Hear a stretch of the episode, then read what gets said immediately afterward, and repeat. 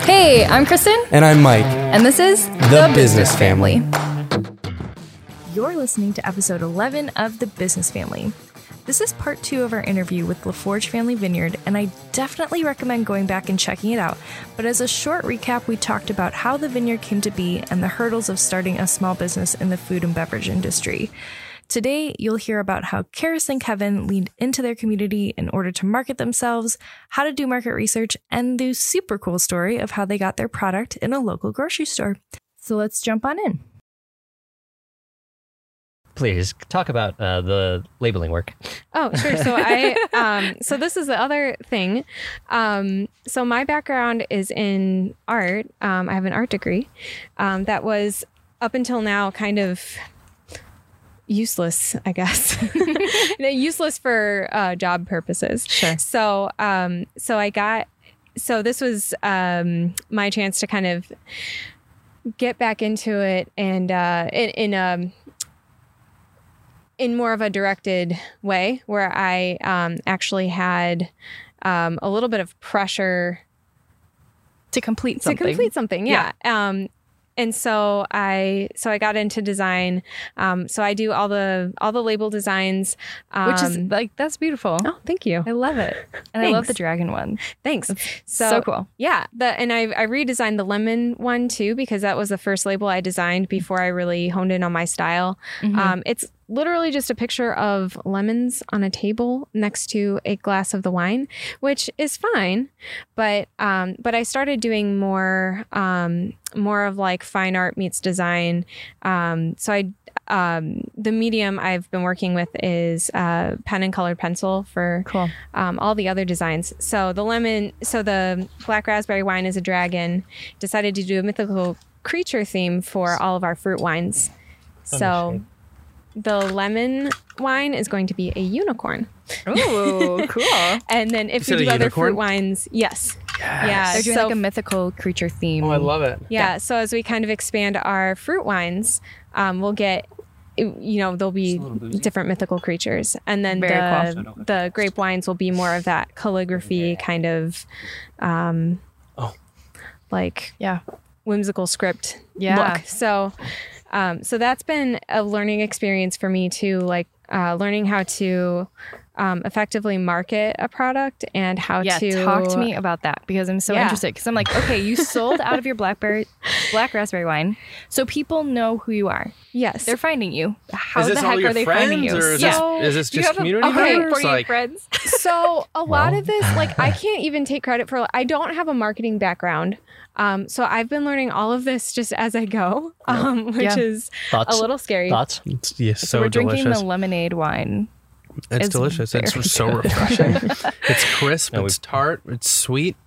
Not too sweet. It's sweet, though. Definitely sweet. Yeah, it'll get you all happy. What more can you ask for? It basically tastes just like it sounds. Yeah, it's when people ask me what it is, I'm like, well, it's like lemonade with alcohol. We don't grow the lemons on the property, in case you're aware. Citrus does not grow in Illinois. You don't have hybrid lemons here? No, I'm afraid not. Next I wonder if those actually exist. Probably so. I want to hear more about marketing and stuff, but since we just brought this out, lemonade wine, that's a new one. I've never heard of that, So you squeeze lemons, you put a yeast in it, and just ferments? Literally, this is exactly what it says on the label. It is, I make lemonade, and then I ferment it. And there's a certain process, so that way it'll survive. Oh my gosh! Because yeast has trouble surviving in lemon juice. Another beer. But there's a certain, this is sweeter. It's 12.5% alcohol. Yes. Everyone. So I like to actually cut it. Chug a cider. The bottle. Yeah. So I'm a lightweight, and I like to cut it 50-50 with seltzer water or something like that. Because yes, this will make you. I didn't eat lunch before this, so we'll see how I'm doing by the end. Mike's driving, right? Actually, I'm heading to the city, so maybe I will stay for dinner. That was the plan. Get them drunk so they can't drive home. Oh, just my kidding. Gosh. Yeah. So you're more than welcome. No, so. I know. Kelly's here too. But. Anyway, so lemonade wine, you make lemonade, you ferment it. And then this is something I wasn't originally planning on like selling, because it's not something that's grown here. And that was kind of the idea, is like, this is as local as it can get. You know, you can come and see the wine, you can see the vines that grow your grapes that's in the wine you're drinking, which is kind of the idea behind all of it. But I made some of this, and it was like a hot day. I brought some over for some neighbors, and I was like, here, try this. And then they were like, oh, this is really good. When are you planning on selling it? And I'm like, I'm not, because I started listing off my excuses. They're like, why not? I'm like, oh, okay. And really, this is one of the reasons why this has basically saved our finances. Isn't that interesting? Yeah. It's just something that came out of the blue, really. And it's really because I didn't recognize really some of the overhead that we'd be having in the form of the insurance. Sure. I mean, I knew about the licenses and things, but I mean, we probably have about $3,000 worth of overhead a year that we've got to cover. And even though in an individual bottle of wine, I always like to tell people, like, this is my trivia. What do you think out of this that you're looking at? What do you think costs the most? The bottle and the cork. Bottle. So the bottle's $1. What do you think costs the second most? Cork. No. The label. No. Try again. Think harder. So I make wine as well. For us, it's the bottle and then the cork. Yeah. It starts with a T. Physical thing. Time. Taxes. I don't sell wine, so I don't understand that. The second most expensive component in this wine is the taxes. Wow. Yep. Really? So, followed by the label, the cork, and the wine. Explain that. So you sell this bottle of wine for what? $15? These are $10. $10, okay. So, and the raspberry wine is $12, and then our grape wines are more in like the $15 to $25 range. Great. Okay. So then you're saying that there's a 10% tax? No, it's not a percentage. It's actually a straight excise tax per gallon. Okay. And in Illinois and on the federal level. So one of those things that happens in legislation that a lot of people don't pay attention to. So you know that the big Trump tax cut things that came by? Yeah. Tucked in the corner of that was a new bill that decreased the taxes for micro wineries and breweries and dropped the federal tax rate from $1.13 a gallon down to 7 cents a gallon. So it was like a 94% tax cut. Wow. Which is great. And it's only for like low volume people. Yeah. So like the first 5,000 gallons are the 7 cents, and then everything above that's more, basically. Oh, got it. Okay. But that's great for people like us who are looking to start out. Like, that really took a chunk out of the overhead. Now, the Illinois state license, they're currently talking the excise tax. They're currently talking about doubling it because, again, our state is broke and silly. Yeah, that's great. Still, it's interesting that, like, when I tell people, I'm like, taxes, you're drinking taxes right now. Like, part of what you're paying. So like, but we have to sell essentially like 350 of these before we make a profit. Wow. And that's a lot of sales to do. So speaking of kids, you have to pick up yours in probably 10 to 15 minutes. Great. But one of us can do that, and we can jump back in. Totally. But I would love to hear more about marketing. Let's just jump back into that really quick, and then we can talk taxes more, because that's although it's seems boring, it's actually very interesting to me. So as far as the marketing goes, I think I've honestly, part of it is just I just feel very fortunate to be in an area where people are already really interested in our product. Like the wine, it almost kind of sells itself. And that's not to say like I don't do anything with the marketing, but really it's almost all word of mouth and social media. Wow. And I think also we don't really have competition here. Yeah, like we're the only winery and vineyard in Warrenville. Not just in Warrenville, in DuPage County. Yeah. Wow. So there are other wineries and other vineyards, my understanding is, but nobody who does both on the same site. So and I don't want to use that as an excuse not to do a good job with marketing, but I really but I think it wouldn't be honest not to acknowledge that. Of course. That's been a huge part of it. But I've been learning a lot about like what kind of, you know how like on your Facebook page, you can look at the, what do you call it? Insights. Analytics. The insights. Yeah. That's been super useful to see like, okay, what kind of content really generates a response?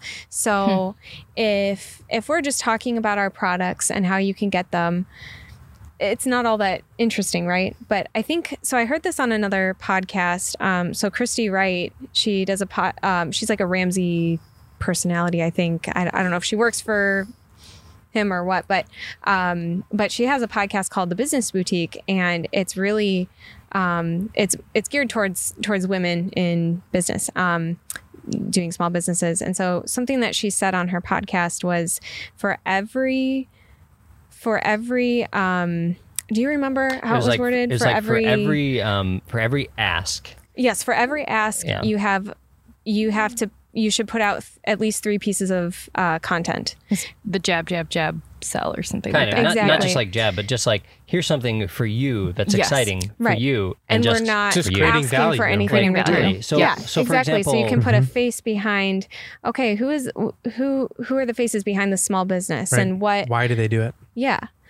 Right. The number, so, the top liked photos on our personal, well, not on our personal, but on our wedding mm-hmm. Instagram, on our business family Instagram, and on Livesite Media are photos of our family. Mm-hmm. Doesn't matter how many dope wedding photos I take. It will always mm-hmm. be our family. We had some professional photos done because we hadn't done one of the biz for the business specifically. Yes. We've done like family photos in the vineyard. So we wanted to get some professional headshots and stuff. We did that last week, and you know, through like brought our kids out at the very end to do some photos with us. We have gotten so much activity from that, like almost as much. So the single post that got the most responses and the most reach was when we announced that our lemonade wine was for sale at the local grocery store. Cool. So this was the second beyond that. And that was like, you know, everyone loved just seeing us and the pictures of our family. Yeah. And so, and also just like we provide just not only do we provide wine, we also provide like winemaking mm-hmm. content. Yeah. We did a workshop at the library last week or a presentation about cold climate viticulture. Mm-hmm. And so I think things like that, like people are really interested because there aren't a lot of wineries and vineyards in this area. And now I have like people in town being like my Concord grapes just aren't producing. What can I do? I'm like, I happen to be an expert now. So I think that's so significant though, because anyone can make a product. And nowadays, like with the internet and, you know, being able to like, you can literally go online and read the law and you don't have to go down to City Hall. No. You know, it's like anyone has access to do it. And so what's actually going to mm-hmm. set you apart is like who you are. Mm-hmm. And I think that's like huge. And I think that's why things like the family photos are the most enticing for people because mm-hmm. they're like, oh, it's not just this bottle. Right. You know, like the people behind the bottle and the people who are putting the love and the care into creating this is what's important. Yeah, and right. It's really cool. Helped connect us into the community as well. And that's one of the things that I decided, especially Warrenville being a smaller town, like I'm going to really just get connected into the town. I'm a member at the local VFW. So like down there, I'm talking to the guys and the other people, and then who were involved in those community events. So I'm kind of like, and my brother's he works at the Warrenville Firehouse too. So like our family is really well connected into the town now. And so that, and my mom teaches piano and everything like that. So there's a lot of things that we just kind of do as a bigger family in town. And so that's been part of the marketing success too, with regards to the word of mouth, is just people know like it's silly, but the La Forge name is now something that like I joke with my father that he started another dynasty, that there are literally 4 other families in Warrenville that just about everybody is connected to in some way or another. Oh, wow. And so I was like, our house will soon rival theirs, like Game of Thrones style. But it's one of those things that's cool is that, you know, like my mom, some of my mom's piano students will be like, so I heard something about La Forge wine. Do you know anything about that? And she's like, well, that's my son. Oh my gosh. So that's like, awesome. So there's connections through there too in other community aspects that we're involved in. So it's like, I'd say, like, if you're a small business owner and you're looking to start something and you want to get involved and you're like, okay, I've got my location set, then just get involved with whatever it is the community is doing. And if you're excited about that community, then that community is going to be excited about you. And that's really what it's been with Warrenville as a town. And I, like, doing this has really made me love the town more than I did even when we decided to move here. Because it was like, because there's just so many people who are excited about the town and having that connection with their neighbors and everything. And so that was something that I've really enjoyed. And that's been part of the marketing aspect too. And that even somebody comes by and they buy just one bottle, they're still a part of that community experience that our business brings to it. So very cool. So do you guys want to hear some horror stories? No. The horror stories. Yeah. I can go into a little bit about the how we on time right now? Do we know? No clue. I mean, we are not on a timeline. So we could split this to two episodes. So this is a bald-faced hornet. You see how it's white? Yeah. Right there. That's crazy. Their stingers hurt a little more, but they're a little bit more docile from what I understand. Yeah, it's like it's not attacking you. No. They're actually... I'm like very afraid of bees. You like whipped one at her earlier. I was like, oh, you do not know what you did. Like, I'm sorry. No, it's fine. I don't know why. So as a kid, it really stems from that. As a kid, I was like running through this maze. It was fall. And my friend felt something on her head and she grabbed it. It was a ladybug. And she was like, oh my gosh, I caught a ladybug. And then I felt something on my head and it was a wasp. I didn't know it. So I grabbed it and it stung me in the hand. And then I was stuck in the maze. I was probably like 7 or 8. Oh, and my so gosh. I'm like screaming through the maze, trying to get out, trying to find my mom. That's brutal. Freaking out. And so, I mean, that's where it's from. Yeah. That's why. Yeah. So tell me, so you make... you make raspberry wine? Mm-hmm. That's right. The red wine, different kinds. Okay, can I ask you a question? Yeah. What's the difference between a raspberry and a black raspberry? So raspberries are red, and black raspberries are black. So that's literally a different. So they're different than a blackberry. So, and there are blackberries, and they're different. So okay, because I was like, I think they're different, but I wasn't sure. Black raspberries, the reason why you can't buy them in stores typically is because their skins are not as firm as red raspberries, and so they don't transport very well. Got it. They're slightly sweeter. They're higher, and I believe, what's the thing that's supposedly in fish that you're supposed to eat? Mercury? Omega-3. Omega-3. No, that's fatty acids. There's some kind of special antioxidants. It's higher in antioxidants than red raspberries. Okay. So it's healthy wine. They're supposedly better for you. Yeah, of course. Healthy wine. Yeah. So they're supposedly better for you. And when we first did this, one of the things we did was like, okay, when I discovered the black raspberries, I'm like, oh my goodness, these things are fantastic. We needed like, and I realized as my expenses were going up and as I'm establishing things, I'm like, we need to make money. So one of the things you can do without really any kind of permits or overhead is you can sell your own produce up to a certain amount. And so we sold our black raspberries. We'd already started our Facebook page kind of talking about that content going out there and letting people know, here's who we are, and just kind of getting before we even applied for the city process where we'd be at a public hearing. Right. So it wasn't just like we dropped in out of nowhere. We'd already been talking to the community via the internet and also just our neighbors for about 2 years before we even started that process. Yeah. And one of those things was we sold our black raspberries. So we'd go through and we went through and we were just harvesting them and selling them fresh to people. And we were selling them for around, I think we had $6 a pint or something like that. So it ended up being around $12 a pound, which is typical for black raspberries. And people, I was surprised that so many people were like, oh, black raspberries are my favorite. You just can't ever buy them anywhere. We had a unique product. Yeah. And so we got a lot of people that just came out even from Wheaton and Aurora to come and buy them. So it was really cool. And that was interesting because it feels you're like getting it $6 at a time, selling them a pint. Yeah. And then at the end of that year when we were doing that, we were like, we just made $300. Like, that's great. Because we went over our budget by $300 this year. Oh, wow. So that's so good. So, and the other thing, going back to cash flowing, if I had to give a piece of advice on that, if you're going to cash flow your business and you're going to set up a budget, like I tracked the finances meticulously. Every transaction goes into Excel, into a spreadsheet that I have and I track. It is so important to split the business and family finances.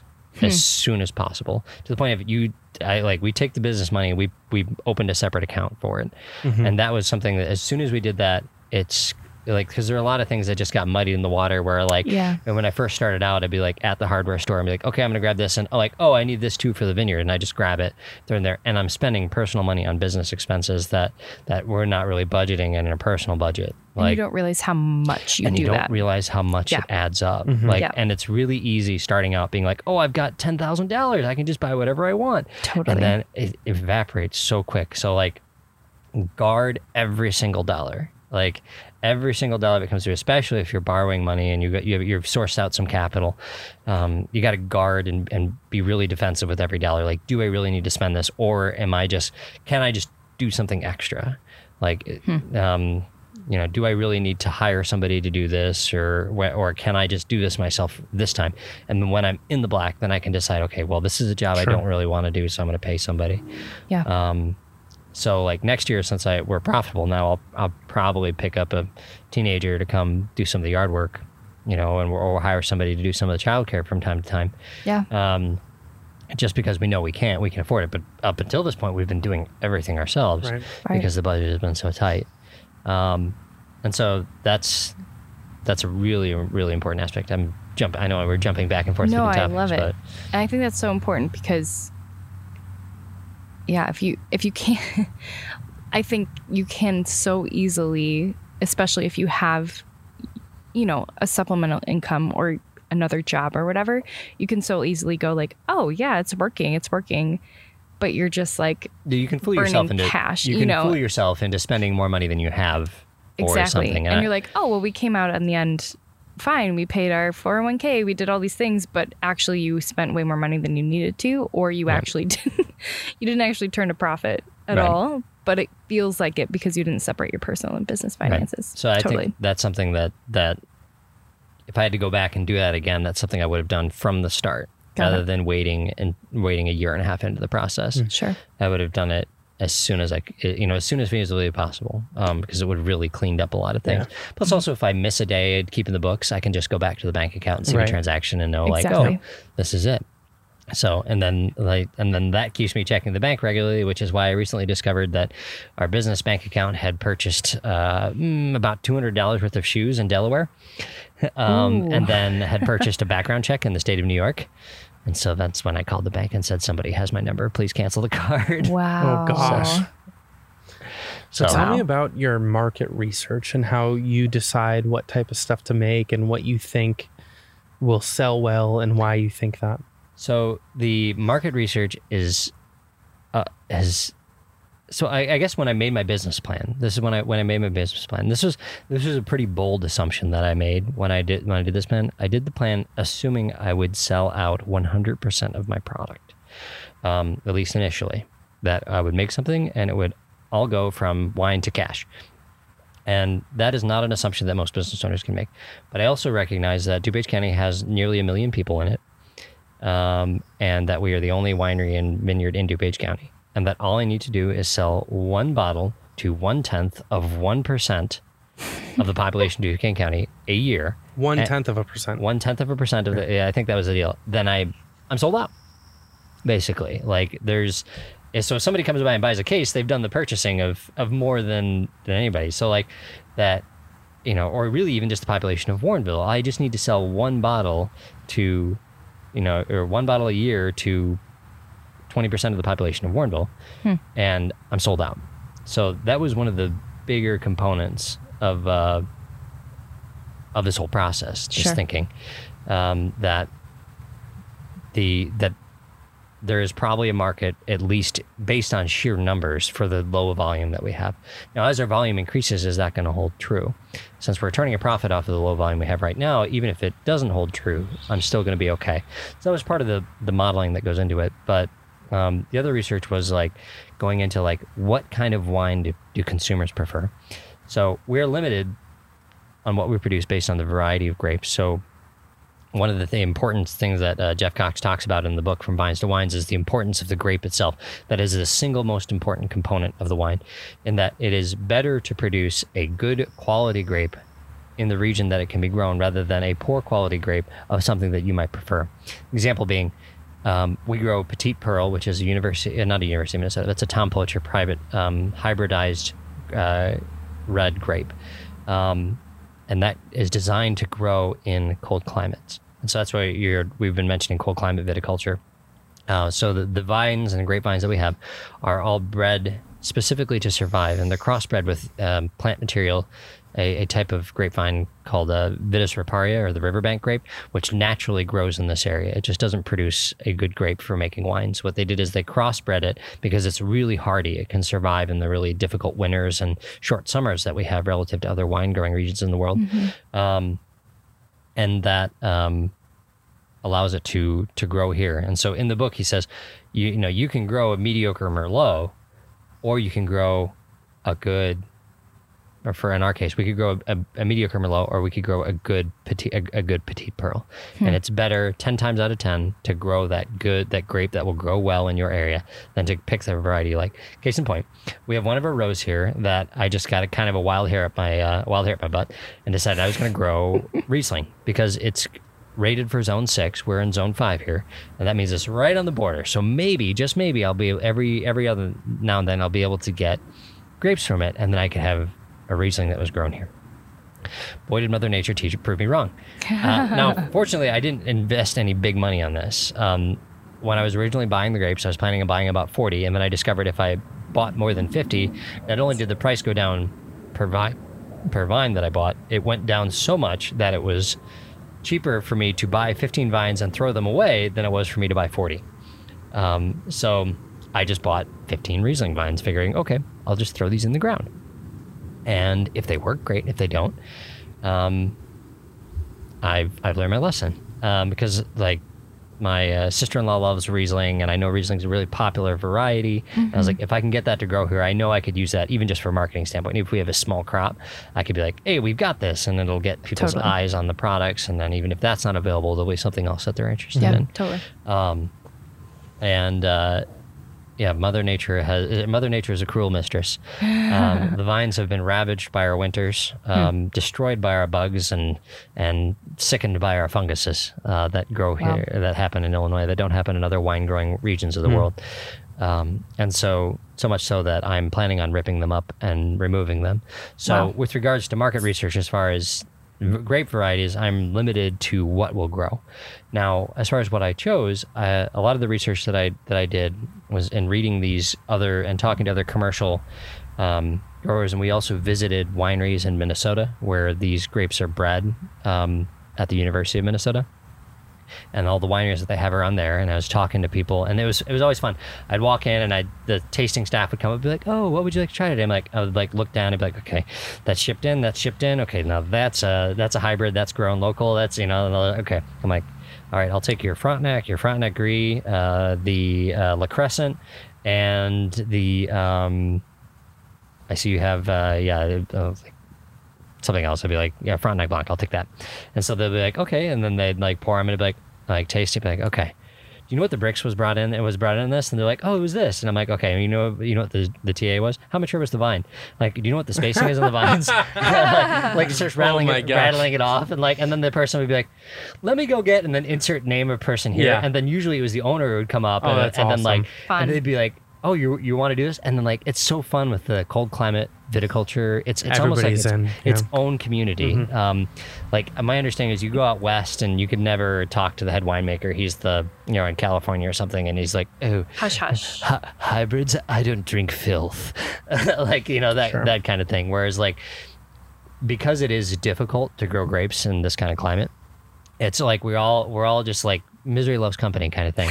And so like, I'd have the owner would come up and be like, oh, let me, you know, it's like, come show me, like, come to the barrel room. Like we get the behind the scenes tour, like the industry discount. It's always so fun.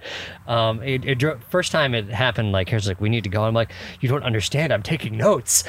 Like I have my notebook with me and I'm writing down all these things, totally. Like their numbers, the yeast they use, the different stuff, and the challenges that they've dealt with. And they love, and it's just, anybody's in this industry, we like talking about it. Like if you listen, I mean, who knows how many hours we're into this podcast at this point. This is just what I like to do. It's one of the things. And so it's a nerdy aspect of it. And so it's happened consistently. Every single winery I've gone to, I always start with the tasting staff, and then I wind up with the owner. And it's not like I'm a sommelier where I'm like, oh, please don't bring me this filth. Bring me the fine wines. I want the top shelf stuff that you hide from everyone. No, it's always like, I'm like, what are you selling to people? And then I talk, I'm like, what sells? Like, what goes from the shelf into the customers' bags. And that was one of the things that I discovered, is that they were like, pretty much consistently, they were like, sweet sells 10 to 1 over dry. Wow. Which is a surprise to me, because I love dry wines. That's what I'm into. And that's one of the things when we chose Petite Pearl as a variety, was that this is going to be our house dry red, you know, like a good medium bodied red that people just can come and throw a steak on the grill and drink this wine, and it's going to be great. Yeah. And that's one of the reasons why we originally chose Frontenac as a variety, before I was even aware of Petite Pearl. Even though Frontenac has its challenges with regards to its acidity, I knew it could make a dry red. It was the first red grape that really came out. It came out in 1996. That actually was known for is like, this has the ability to make a dry red, and you guys got to try it. Like, yeah. It's got distinct characteristics, distinct flavors, and things that I actually now enjoy, especially as I went through the hybrid, tasting different hybrid wines, the process, that to where like, if I go into a store and if I ever saw like someone had a Marquette, which is another University of Minnesota variety, if they had a Marquette on the shelf, I'd be like, and I'm gonna take that, even though it's sitting right next to the Paso Robles Merlot. I'm gonna take that Marquette, because like, that's what I'm now interested in, because I'm like, oh, I know that was grown close to home. So it was just something that part of this research. So part of the research was really fun. We were going to wineries and doing wine tastings. Sounds terrible. And yeah, and talking to other people where this was their passion, and so that's something like you can apply even on a broader business basis. Like if you're interested in like, I want to go do, you know, craft carpentry or something like that, go find people who do it. I guarantee part of the reason why they're doing it is they love doing it, and then go spend some time with them and talk to them about their products and what sells and what moves, and not once did I ever run to somebody like, that's an industry secret, I can't tell you that. Everyone was always so open about, you know, what they do and how they got to where they did, and the mistakes they made. I mean, I feel like I made 100 mistakes and in this whole process, and, you know, I've lost crops, and all of it has been a learning experience that I'd happily pass on to somebody else, and just changing ideas with different growers and winemakers as well, and different hobbyists. So, yeah, the research was part of the research. That part of the research was really, really fun. The red tape, not so much. But yeah. If you wanted, could you import grapes from other places and sell it, or? Yes. So the license that we have is a Illinois limited wine manufacturer's license. This is one of the cheaper wine licenses, but it restricts us to a point where we're not allowed to do events. And we also cannot buy grapes from outside the state of Illinois as long as... Illinois produce must make up at least 60% of our production. So technically, this does not fit within the license, but the black raspberry does, and all of our everything else does. That, basically. Now that actually doesn't kick in until you've been in business for at least 5 years. Yeah. Right. So can you tell him a little research? It sounds like you've done a little bit of research on this, like almost like you're considering taking the plunge. Maybe. So the limited wine manufacturer license is good as far as that goes. We've considered going to the first class. With that, could you then import, or is it still? Well, so we could import from anywhere. As a first class. As a first class, yeah, you don't even need any. There's no restrictions. Sure. Even under the limited wine manufacturers, we could still import. Up to 40%. After 5 years, first couple of years, it's 100%. Yeah, it's 100%, then 80%, then 60%, then 40%. Yeah, exactly. Like it steps in very slowly, to the point where it's almost like a pointless deal where you could be like, all right, well, now that I'm running, I'm just going to upgrade my license. And the license doesn't cost that much more, to be honest. It's like a $300 license to $900 license. At that point, when you're in business for a few years, it's really nothing when you have everything else established already. But that's the trap. $300 to $900 is still a lot of money. Well, it depends on how much you're making. It's true. Yeah. And also how much return you're going to get on that difference. Exactly. Yeah, so the big difference I see for upgrading our license is the ability for us to do events. There are a lot of events in town where people have asked us, can you come and bring your wine and pour your wine? Mm. And that essentially doubles what we can make on a bottle of wine because we're doing glass service. Well, you can make that back, it seems like, in 2 nights, the $600 extra. Right. We could do that. And that's something that we've, now that we've been at it for over a year at this point, where that was one of the considerations. At this point, we're just kind of looking, we're going to work around, we're going to partner with other people who hold retail licenses. Because, you know, right now we're working on our house and there's a lot of things we got going on where we're like, do we really want to take this step into the event scene, which is really one of the things that we're interested in doing. But it would also be a lot of footwork. Yeah. There'd be a lot more time and a lot more time. Yep. So we are able to do events in a different capacity. Like one of the things that we've actually thought of, you know, like service as a product is experiences as products. A lot of people in our generation are really into experiences, especially as the grapes mature. If we have somebody who's like, they're doing a wedding, like they just got engaged and they're like, we want to do a custom wine for our wedding. Yep. People can come out, see their grapes, pick their grapes, step on their grapes, have a photographer come out. Do you still step on your grapes? For the Frontenac that you just consumed, this was foot pressed. Oh my gosh, I love it. So now we're so happy. That's this year hysterical. We are borrowing a crusher destemmer because we have a lot more grapes this year. And it's something we're hoping to buy. But yeah, there was nothing like the natural yeast from the toes, you know? Oh my gosh. No. We sanitized everything just for our customers. We sanitized it. It was all clean. Sure. But literally, that's how wine's been made for 2,000 years. Yeah, yeah. So, we... why fix it if it's not broke? It's not broken. But yeah, we... that's amazing. So, but basically, to have we have that as an opportunity, and that's something we plan on. We actually have it on our frequent asked questions, like, do you do, like, special batches? And it's like, talk to us. We haven't gotten to that point yet because our vines quite aren't mature, but, like, if next year, if someone were to come out and be like, hey, we want to have the winemaking experience where we come out and we do the steps and, you know, and get to, and then have that wine, let's say, at the head table or something like that at their wedding.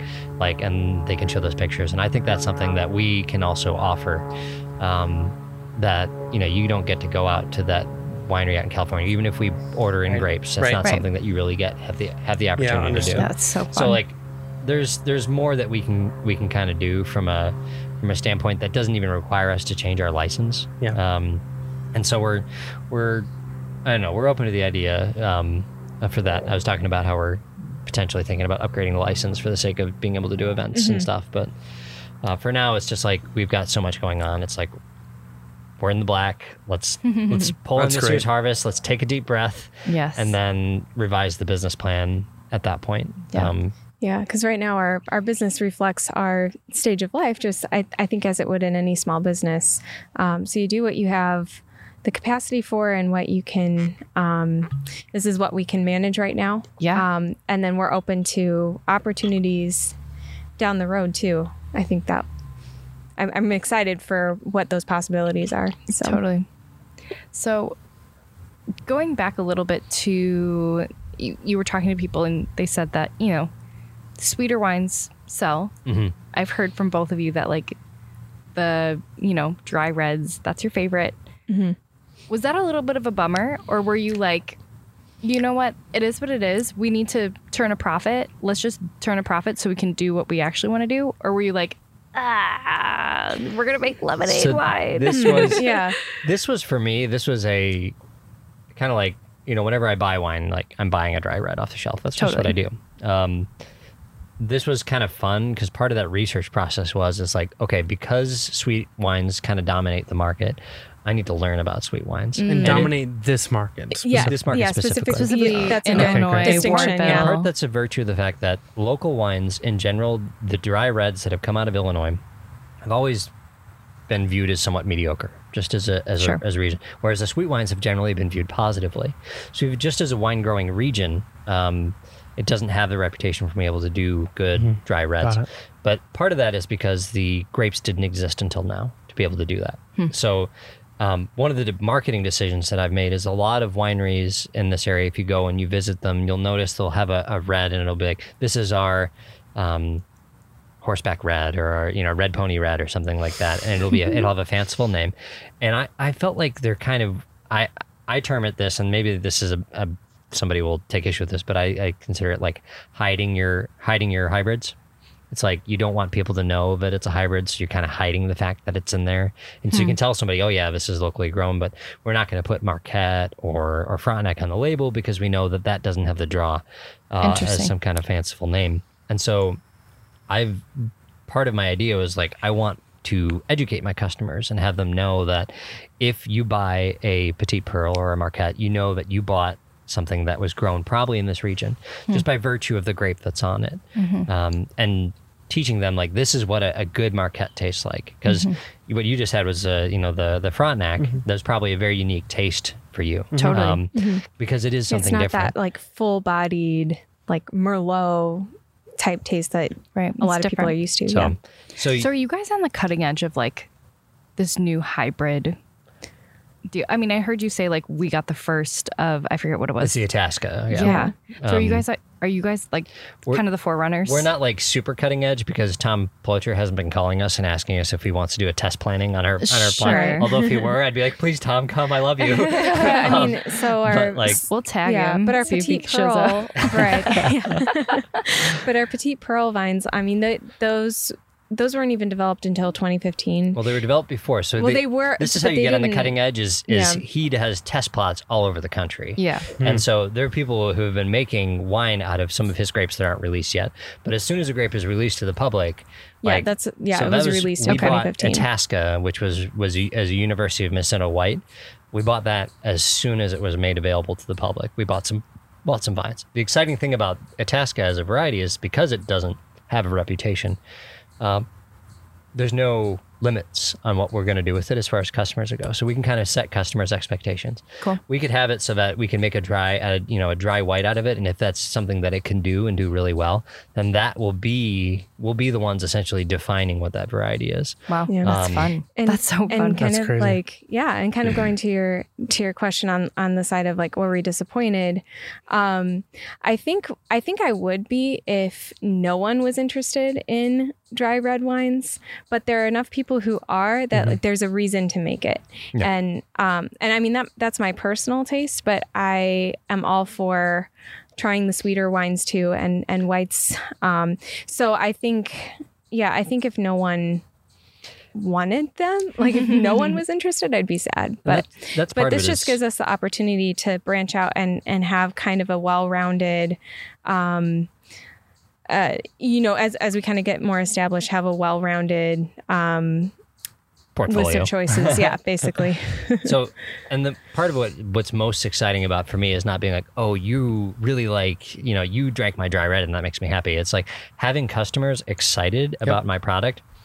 Yep. I don't care what I made. Yep. You liked my product, and that was that. That's enough. That's enough. Yeah. That's so good. Yeah. Why would you try and sell somebody something that they don't like? Absolutely. So, and that's part of the reason why is like, I knew when I went into this, even before I did the market research on seeing what was, what moved, what sold, was that I knew I'd be making some type of sweet wine just for the fact that I knew there was a market for it. I just didn't know it was as big as, as big as it is, really. Sure. And that's great though. There's dollar bills in there. I mean, if it weren't for the fact that people like sweet wine, we wouldn't be moving this lemonade like we have been. Yeah. So, how did you get your wine into a store? That was my next question. It was my next question. Whoa. Guys must be married or something. You guys are so married. We know each other. That was coincidence more than anything. You say coincidence, but there's an aspect. There's a story. There's an aspect of business where it's like we end up putting ourselves in the right place at the right time. Well, sure. It's true. So the grocery stores, and I'll definitely shout them out. It's Family Foods over in Warrenville, otherwise known as Frank's for anybody who's lived in Warrenville for a really long time. Because that's what it used to be called. It's before. It very recently it changed ownership, so there's new owners of it, and I was just in there, and the owner Nick, I met him, and I was talking to him for a little bit, and I was like, I own the local winery in town. Do you want some of my product on your shelves. And he's like, we're really excited to get in touch with anybody who's a local producer because we're the local grocery store and we want to sell the local products. Love it. And he is, and this funny thing was, is I my mother had met him before I did. And she was like, you need to meet the owner of Family Foods. And she's like, I bet you can make a deal with him. He seems like a handshake guy is what she said. Like the kind of guy where you make a deal, not by like signing papers and having the lawyers there or anything like that, but you make the deal by, you sit down, you get to know each other, and then you shake hands and you made a deal. And that was literally how it went. That's awesome. I went in, I said, okay, here's what I want as and the other thing is I did a little research on what it's like to wholesale because I'd never done wholesaling and I didn't know what to expect. We weren't sure if that was even an option for us because of our, I mean, we're so small.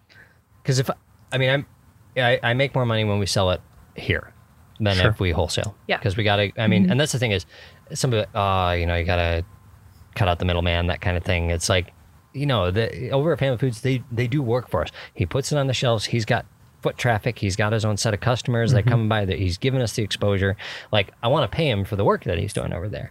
So, but I also need to make money on my product. So like, that's kind of the whole thing of a wholesale relationship is making that connection and then making a deal that's good for both of you. Yeah. And that's what we ended up with is like, I was like, well, you put it on your shelves, and these are some of the terms that I want as far as like, things that you need to think about if you're ever going to wholesale any of your products is whether or not you're going to sell on credit. In terms of delivery, so if they call for restock, how fast are you going to be able to turn around on inventory, amount of inventory, minimum inventory purchases, certain things that you got to think about. All things that I had kind of already had in my head, like these are the terms that I'm going to offer him, and then these are and hopefully he'll accept, and hopefully it'll be good for both of us. And it's been great. Like the wine's been flying off the shelf over there. And Charis likes that because then she doesn't have to make the pickups. Well, it's kind of, it's like buying more time to do the other things that we need to do. So, and since we had the production to be able to do it. Now for our Frontenac, our really limited releases, we weren't able to put on your shelf. But even for the raspberry wine where I knew like it was going to sell, I was like, I still want people to be able to know that, okay, they can get some of our stuff at his store. So I promised them, I'm like. It was a very, very, very limited stock. Yeah. And so I promised him, I'm like, I'm going to get you at least 2 cases of this. And, I'm going to advise you because part of the benefit for him is of having us there is that they can get some foot traffic. Yeah. That's really important for retail, grocery store especially is, they need people coming in the door. And so like, how do you get people in the door? You got to have, that's why they have loss leaders and all kinds of things like that, that they operate with. But you can also have unique products and that gets people in the door. And I told him, I'm like, you are going to be it. You're going to be the only guy in town who's selling this. And that's got to have, and so part of like sales on my own standpoint, but it's also sales on his standpoint because he knows I can use this and I can get people in my door. And so it was just I was just in the store. I was there picking up, gosh, what was I? Like hamburgers or something. Yeah. And I ran into the owner and we talked and he said, come meet me. And we had a little meeting. It was a 30-minute meeting. We shook hands. I brought a case over wine. And it works so well because it's also a local business. So it's like 2 local businesses partnering together. It wouldn't work at like Walmart or a bigger, Because if we're like, we're available at Walmart now. What's that? Like, so I think whenever, if you're going to decide and if you're going to sell at a retailer or have somebody else selling your product for you, I think it's important to see if they've got a similar vision, at least as far as, customer base that you have. I think that's something that because I don't think we wouldn't sell at Target or Walgreens or anything like that. I don't think that would be something that I'd be interested in doing. But selling at if there's a local wine tasting place that would open up or something like that, we'd do that. But like at the local grocery store, that's owned by these 2 guys that I walk in there. Every time I walk in there, I see one of them. Like I see Nick or Rob and I say hi. Like that's important to me. And that's important to a lot of people in this community to be able to know that I can walk into my grocery store and I can talk with the owner about something. And rather than like Target where it's like, this is some French executive somewhere who's got the reins on this kind of thing. So even though I'm not saying like big corporations don't have people who are obviously involved in the community, but buying wine off the shelf at Target, like there's I mean I do it. There's nothing wrong with it. But just for the kind of our your niche setup and exactly. It just works out a lot better logistically and like Kevin said, vision wise. We just have a bit of a different market and this lends itself to it better. So this might be a difficult question, but do you think your winery and your concept would work if you were in like big city Chicago or, you know, I mean, I just keep hearing you say like Warrenville, small community, local, we are very, you know, Warrenville. Very, I mean, it's so focused. Right. Would it work in a bigger city? I think it can. I'm not sure if our current model would, but I think... Obviously, you can't buy an acre in Chicago. But right. It'd be real expensive. Yeah, you'd probably have to outsource. Yeah. But I think it's doable. I think that we would look very different. And there would be a really cool like community niche that we would probably find there too. Yeah. Mm-hmm. So I think it would be doable, but it just would look different. I think I don't know that we could take what we have here and stick it in Chicago and have it be There's two issues there's two things that come to mind. I think there would be really exciting aspect of that is because even though Chicago is a big city, it is broken up into smaller neighborhoods. Yeah. Mm-hmm. And that's where you'd take your focus and be like, you know, we are, you know, we're the Lincoln Park winery where you can, you know, this is what we're looking for. The issue, of course, is if you did try to transplant us to Chicago is you drown in red tape there. You basically, from talking to Charis's dad who helped do a construction project in Chicago, the aldermen are so absurdly corrupt. Like it's that to get yourself off the ground, you'd have to really get in with them and you know, promise to support them the next election or something. Like, I don't know. It's just, what was it your dad was saying? Like, oh yeah, he was like, it was when he was going to do a primary, because in Illinois has open primaries. And you go and you can pick up a Democrat ticket or a Republican ticket. And oh, I remember. And he was walking in, and then the city alderman, who was very, very Democrat, was watching for anybody who picked up a Republican ticket. So if you're a business owner and you didn't pick up the Democrat ticket, then you were in trouble. So Charis's father, because he was trying to get a building project approved, picked up the Democrat ticket. Like that's Chicago. Like, so that's the thing of trying to get this business to work in Chicago is you have to, like, to get the approval. These are just the nightmare stories that I hear coming out of there, which is why I wouldn't try to do it in Chicago. And now, not to discourage somebody from doing it, because I still think you can in Chicago. Like, you just have to be very, very savvy and know that and your aldermen might not be like that, because they aldermen in Chicago, they run their own little fiefdoms. And they may just be really business friendly and really excited about what you're planning to bring to the community, especially if you get the community behind you and excited about you before you even do that and tell people, I'm planning on doing this and I really hope I can get approval for it. And this is what I'm planning on doing. Yeah. But that's the dark shadow in the back of your head is red tape. So that would be like, for me, like going to Chicago, I don't think there'd be any trouble duplicating this model in Chicago as far as really getting tucked in with that neighborhood that you're in, or even just your street, you know, and saying like, people on this street were excited about this and or identifying yourself with that and then getting to know your neighbors. And I certainly think it could work there, even though you have some people, you know, you walk down the sidewalk and they cast their eyes down and they don't want to meet you. But there's always people who like to talk to other people and are excited about what other people are doing in their community. And I think you can find that just about anywhere in the country. It's kind of an old way of thinking, right? It's like, I'm just picturing like Little House on the Prairie, like barn raisings and like, you know, where community supports community. Well, that's what sports local. That's what this is. I mean, you're looking, these plantings, we had planting day. Mm-hmm. Well, we had friends and family. I mean, we can't afford the labor for it, but we had friends and family come out and help us dig these holes and put in these posts and put in the drain tile and all the things we had to do to get this vineyard established. Yeah.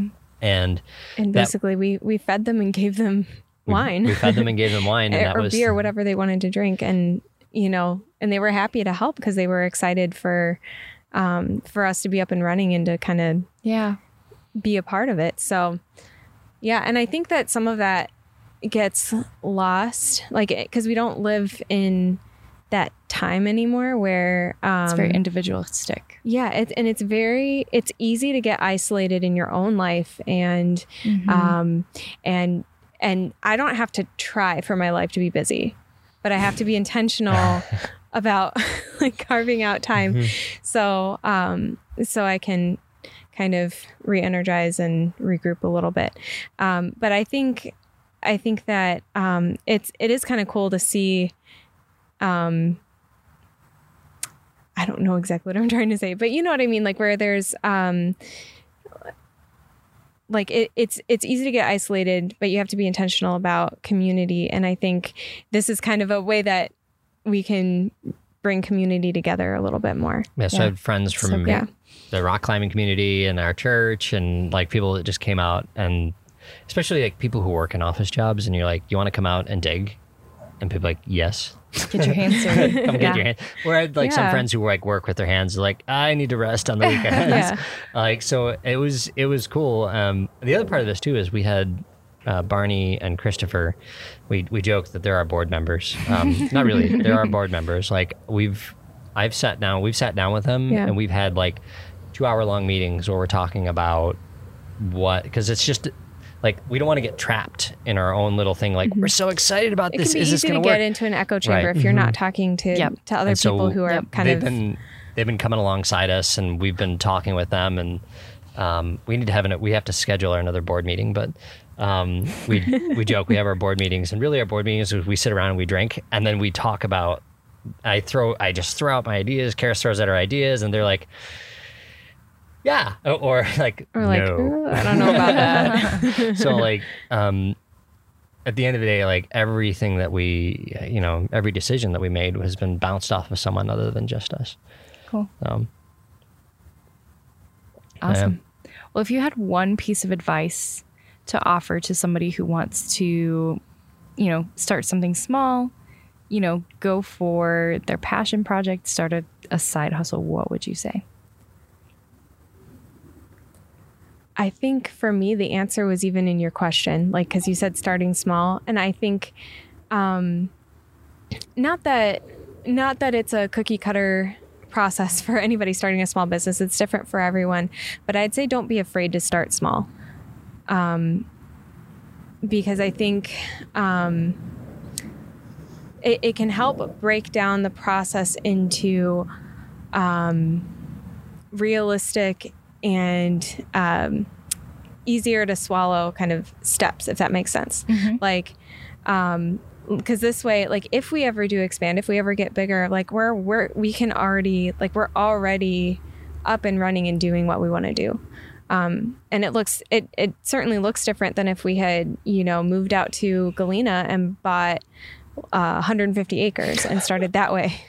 But this is the way that we chose to do it. And I'm really glad that we did, because there's a lot of fulfillment and reward in even doing this as a side hustle. So I think that's mine. Don't be afraid to start small. And also for me, where fear often, can take over, don't let fear stop you from taking the step. Like basically do it scared. Yeah. So. And I have to echo that second bit that, cast your dream and then set some goals and then go for them, and don't let I don't know, super cheesy. Don't let no be like, oh, you can't plant a vineyard in the suburbs and find and get it to work. There's no way that's going to happen. Yeah. Go and find. I mean, I hit a lot of dead ends in this whole process of, especially when we were looking on where we were going to situate the winery and licensing. Certainly a lot of trial and error. Yeah. And even with the growing the grapes and the viticulture aspect of it, I mean, I've certainly had the failures. But be willing to accept failure as a part of the process, is certainly part of it. Don't risk more than you're willing to risk. Understand your risk from include that as part of your model. And then, like I said earlier, split the finances as soon as you can, because then you'll know, and know that one of your goals, needs to be to make money. So, and for us, that's part of it. Like I did, when I mentioned how we cash flowed this, part of the funding was literally a retirement piece. There was a book I read when I was in college about how part of your retirement portfolio should be a skill that you invest in to the form of a small business. So you can always supplement income with something that you enjoy. And that was one of my thought processes. But knowing that I want to be able to make a profit doing this, and how much work am I willing to put in for that level of profit? So setting the goals and then going for them. And when somebody tells you no, ask why not, and then, okay, well, what can I do to alleviate that? And you'll find that pretty much everybody along the step of the way wanted to be helpful. Not, even in the regulatory agencies, nobody that I talked to said, no, you can't do that, and I don't want you to. I'm sure somebody could have, and that would have stopped us, but I would have gone up another road. Yeah. So persistence is a big key in that. But yeah, start small. Don't take, determine your risk tolerance and take that level of risk. And I think you'll be surprised. I don't know. I'd also say very fun. Don't put yourself in a box either with how your business should look based on how, because for us, it's like, it looks so different from the typical vineyard and winery. And operating by appointment. That was the funny thing, listening to was it Elspeth at the cyclery? And she was like, started with $10,000 and by appointment. I'm like, me too. I started with $10,000. That was so encouraging to hear a similar story. Yeah. And I think that customers also appreciate that when you operate the way that it works best for you and your business, because also you're helping yourself to be in a better position to provide that service to others. Mm-hmm. So awesome. Yeah. Well, this is so great. Thank you so much for having us. We love the wine. Thoroughly enjoyed it. You can find the La Forges at their website. I'll link it in the show notes. You can come pick up some wine from them by appointment. We still have some lemonade wine available. It's almost sold out. So if you want some, put in your order, because it will probably be gone by the end of the month. Yes. So what do you have available? We just have the lemonade wine. Everything else sold out. So next year you'll be able to get more vintages of all the things Frontenac and lemonade wine and black raspberry wine and all that kind of stuff. So stay tuned for that. But yeah, thanks so much, guys. All right, thanks for coming. It's a pleasure. Hey, if you liked this or any of our other episodes, jump on your phone or your computer right now and let somebody know. We'd love if you tag us on social media and leave us a review on iTunes. So thanks for tuning in, and we'll see you next week.